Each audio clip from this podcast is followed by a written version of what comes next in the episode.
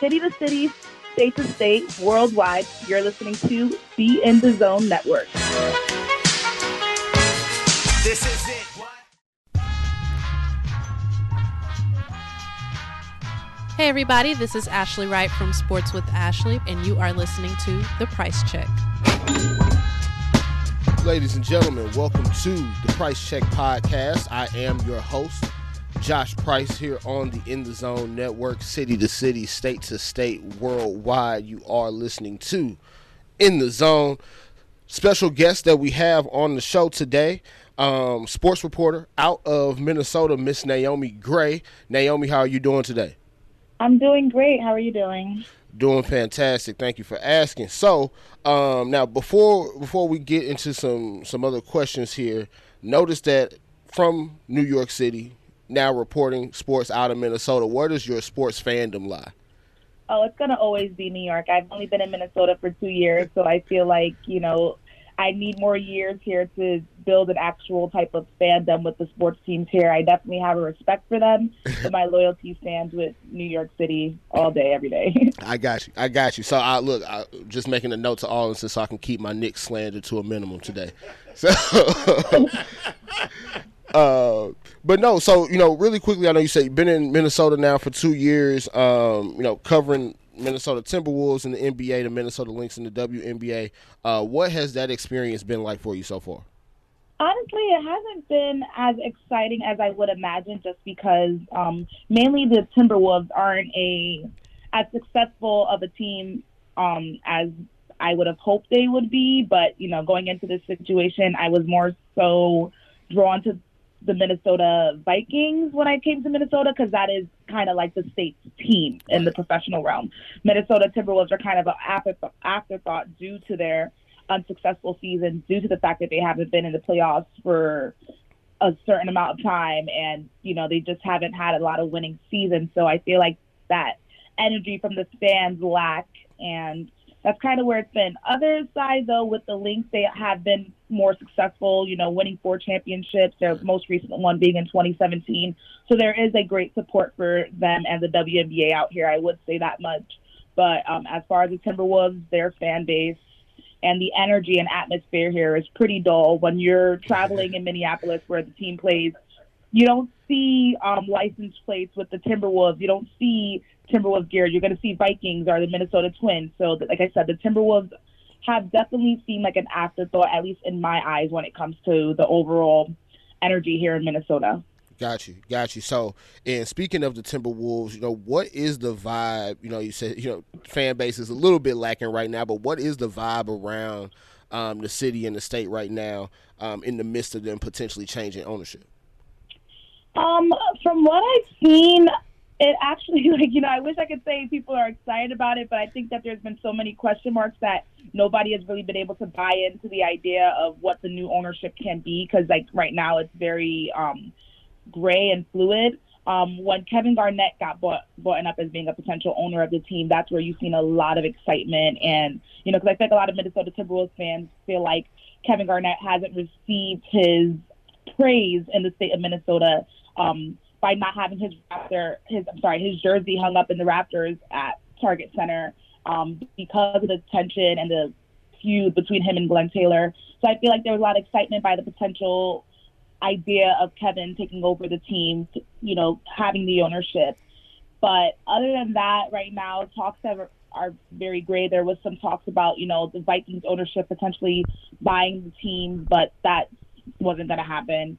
And now there's talks about uh, former Memphis Grizzlies minority owner has, as being the main guy in the running to purchase the team. So I think since it's not any specific, I don't know how to word this, but since it's kind of like no names who might possibly purchase a team, there's not as much excitement. But if you had a guy like Kevin Garnett to actually purchase a team, given his legacy with the Timberwolves, that would be basically like a true new era here in Minnesota for the team and their fan base.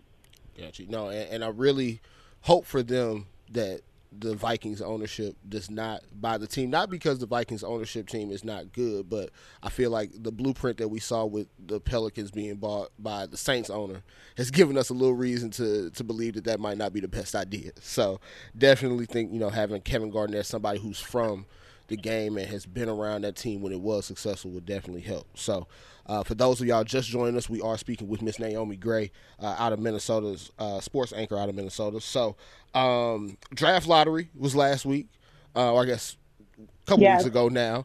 Um, weeks Minnesota, ago. yeah, Minnesota wins the number one pick.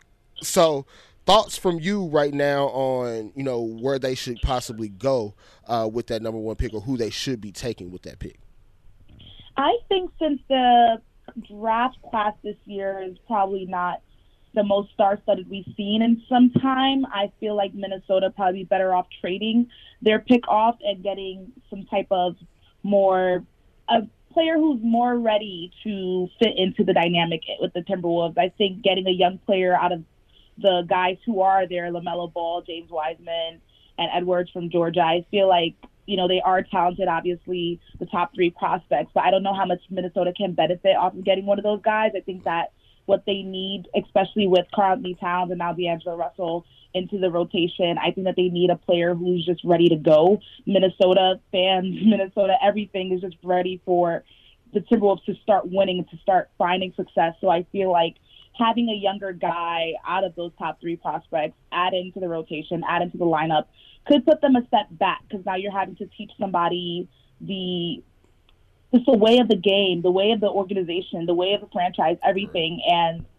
you could trade away, maybe trade away to a team like the Knicks. I'm not sure what you get in return from the Knicks, but, you know, trade away for a team that's kind of that can probably do more with an actual rookie than the Timberwolves can. Because, like I said, we have Karl-Anthony Towns and now we have D'Angelo Russell. And, you know, Russell has been doing an amazing job in the little amount of games that he's played. But, ironically, him and Karl-Anthony Towns have only played a, only one game together this season due to Karl-Anthony Towns' wrist injury and then, obviously, due to the pandemic. But when you look at guys like Towns and Russell who average twenty-one points in just his twelve games, there's a lot that can be done there. And you want to have a type of big three-esque thing going on there in Minnesota. So I feel like their best bet will to be going after a more talented, seasoned player as opposed to putting their eggs in a basket by drafting a number one, a top number one rookie. Yeah, and you know, it's something that I thought about for them a couple days ago, and I wasn't really sure if it would be the right move, but hearing you say it, it definitely makes more sense, especially now that they've also given up their first round pick next year to the Warriors as, I believe, top three protected. Um, mm-hmm. Kind of makes sense but, to try to go forward and try to win next year as opposed to bringing in another rookie and potentially being in the lottery again. Now, stepping aside and taking Minnesota out of things here, what uh, are your thoughts so far Um, you know, on the N B A playoffs and the bubble since, you know, things have restarted? And, um, you know, what's your outlook on how things may play out from here in the rest of the playoffs? Um, I think that, you know, the Western Conference for me seems fairly predictable. Um, I don't know if this goes because I'm such a LeBron fan, and what they were able to do against the Blazers made me feel like, okay, they're going to seal the deal on the West, especially with how inconsistent teams that we thought would go out, you know, like the Clippers, who you thought were going to be hungry and ready from the beginning, but, you know, they've folded sometimes against the Mavericks. So I'm not as confident in the Clippers as I was initially when the playoffs began. Same thing with the Jazz and Denver. You know, Denver has stepped up in moments where I thought the Jazz could have gotten this, could have been already done with their, their series by now. So right. I think the the Western Conference doesn't have any, as much gray areas as it does with the East right now. I feel like Miami could take the East. You know what I mean? I feel right. like Toronto could step up and take the East. So I feel like it's a little lopsided. I think that the Lakers are going to come out as the Western Conference champions. And for the East Coast, I'm still, I'm sorry, for the Eastern Conference, I'm still just kind of up in the air and watching how it plays out. Yeah, and so um, you can't see me in studio right now, but I do have my Lakers hat on today. So uh, definitely in agreement with your, your Western Conference pick. Now, the Eastern Conference, I think, um, as tough of a matchup as Miami is for Milwaukee, I still think M- Milwaukee wins that series. Um, but it right. might put them in a little bit more trouble come the Eastern Conference Finals against a team like Toronto or Boston. So I'll be interested to see how that plays out. I would, if I had to make a decision right now, I think I'd probably still choose Milwaukee, but Boston is also growing on me too. That's true. Boston is definitely coming up and proving a lot of people differently. I did not think that they were going to sweep the Phillies, obviously, with injuries being in the factor and stuff like that. I guess it was easier to pass than I expected it to be. But, yeah, Boston is definitely something to look out for. But Miami and Milwaukee is definitely going to be a huge series to watch, oh, yeah. especially with Butler and Giannis going head-to-head. And, you know, Butler being the aggressive player he is and very hungry and always has a point to prove. So that's going to be a good matchup to see how it unfolds.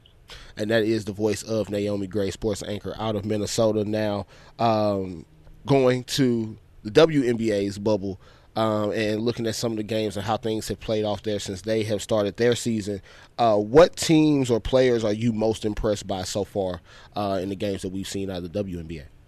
Yeah, and I swear I'm not being biased because I'm living in Minnesota, but I have to say that I am impressed with the, I am impressed with what the Minnesota Lynx have been able to do, and their rookie Crystal Dangerfield. Like, she is in a monumental piece for that team, honestly.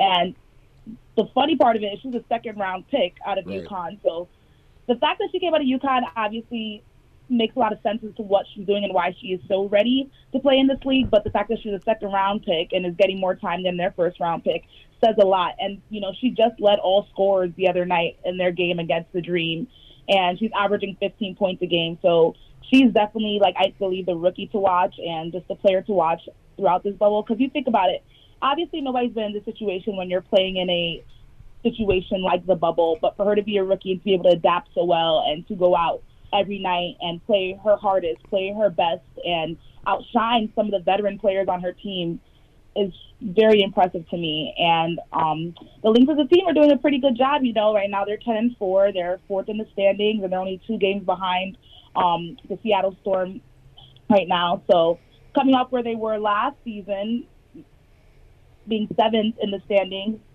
I think they're doing a pretty good job, and I think that they have a good thing going on with Lexi Brown, and, you know, you still have the veterans, Odyssey Sims, Sylvia Fowles. You still have those players in the mix. So I think that they have a really good thing going right now. If they could remain consistent, they'll definitely be a player to watch in that in the West on the in the W N B A. And so, uh, you want to go as far? You're going to predict the championship for them, or what's the what's the outlook there for the rest of the season? Am I going to predict the championship for Minnesota? Yes. You're saying? Yeah. You know, no hating at all, but I wouldn't go as that far because, like I said, you still have teams like the Storms, the Sparks, the Aces, who are still just kind of blowing things away right now. Right. Um, the Lynx are definitely a contender, but a lot more work needs to do be done before I can consider them a actual championship winning team, especially this this soon on. It's not, you know, not any um, you know favors done to them with the Western Conference being as stacked as it is right now in the W N B A. Like you said, the you know the Storm, Aces, um, and Sparks all sitting, you know, ahead of them, but only by what, like you said, two games. So, you know, looking at the standings right now, it's definitely something where if they were in the Eastern Conference, they'd be the best team, best team on that side of the house. So, um, before we, you know, wrap up, uh, what are your thoughts um, on the week that we just experienced around the N B A and W N B A with um, the protests in response to uh, the Jacob Blake shooting? So, yeah, I've been very inspired um, by what the W N B A and the N B A and other leagues have done this week, you know, boycotting their games and standing in solidarity with the Black community in the wake of the shooting of J- Jacob Blake. And I think that it's been a very emotional week, but it was very much needed. A lot of people I know were saying, what good is it doing for the greater good, in a sense, with these players boycotting their games? It doing a lot, you know, it's it's showing the message, it's showing how serious this matter is to a wide group of people, and that something literally needs to be done because these protests have been going on for months now, especially after what happened here in Minnesota with George Floyd, you know, on in, in May. So it's the fact that it's only been a few months past, and here we are right back again with a man who almost died at the hands of police. Right. So I think it shows a lot of progress um, on the front of sports and the way that their voices are heard and translated and what they can do, because now you have the N B A sh- changing their arenas into voting stations and giving people more resources to go out and actually vote and help make a difference in this country. Um, for me personally, it's been very emotional. I felt inspired to even speak out on it during my sportscast um, the night of all the boycotts. I could put my job at risk, you know what I mean, by right.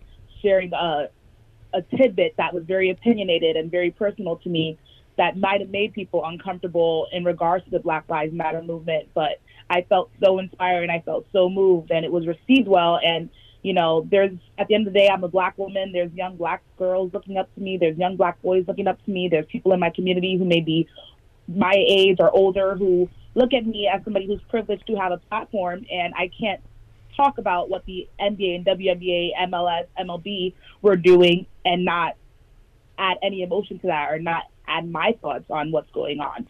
So I, you know, I'm very proud of every single person who has decided to take a stand, because it's not an easy one. You know what I mean? Right. Like I said, you can make people uncomfortable by talking about this, especially in newsrooms where you have a lot of white coworkers and counterparts, and the people in charge are white. And, you know, it, it could be an uncomfortable situation. And while it could be uncomfortable, it's definitely necessary to speak about.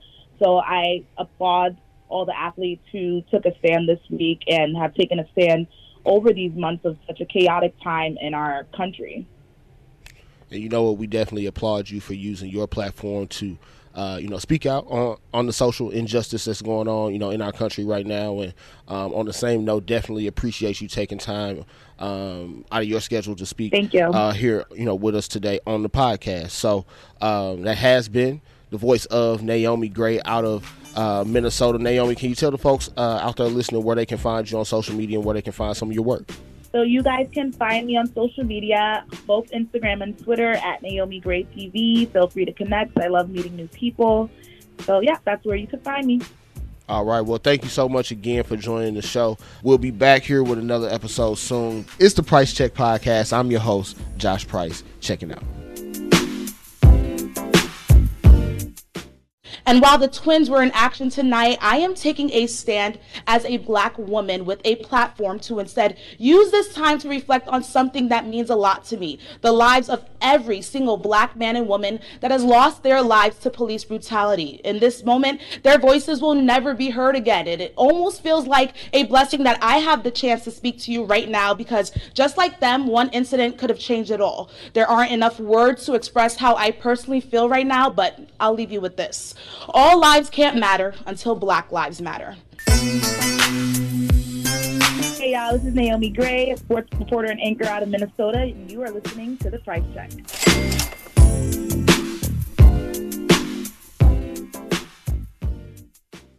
This is In The Zone. Uh, because it takes all of us, right? And again, they're doing a lot of great stuff. They, yeah, some of them make bonehead mistakes, but also when you do good, you deserve to get applauded. So that's why I started my Do Good Award, and I love awarding someone or organization each and every week. Right on, Kelsey. I appreciate you doing things like that. Hey, you know, and leading the way. I love it. Thank you so much, and thanks for having me. And props to you all, too, for just a wonderful platform. I love coming on this show, and I hope Saint Louis knows what they got in you. On the In The Zone Network. Hi. Hey, this is Ashley Wright of the Sports with Ashley podcast. If you're a fan of the In The Zone Network like me, you need to get your hands on some network gear from our online store. We got t-shirts, hoodies, bags, towels, and more. It's all here for you, our In The Zone fan. So get your hands on the latest gear at the In The Zone Network online store. Remember, your order is one hundred percent backed by Teespring Satisfaction Guarantee. Go online today at teespring.com slash in dash the dash zone dash network.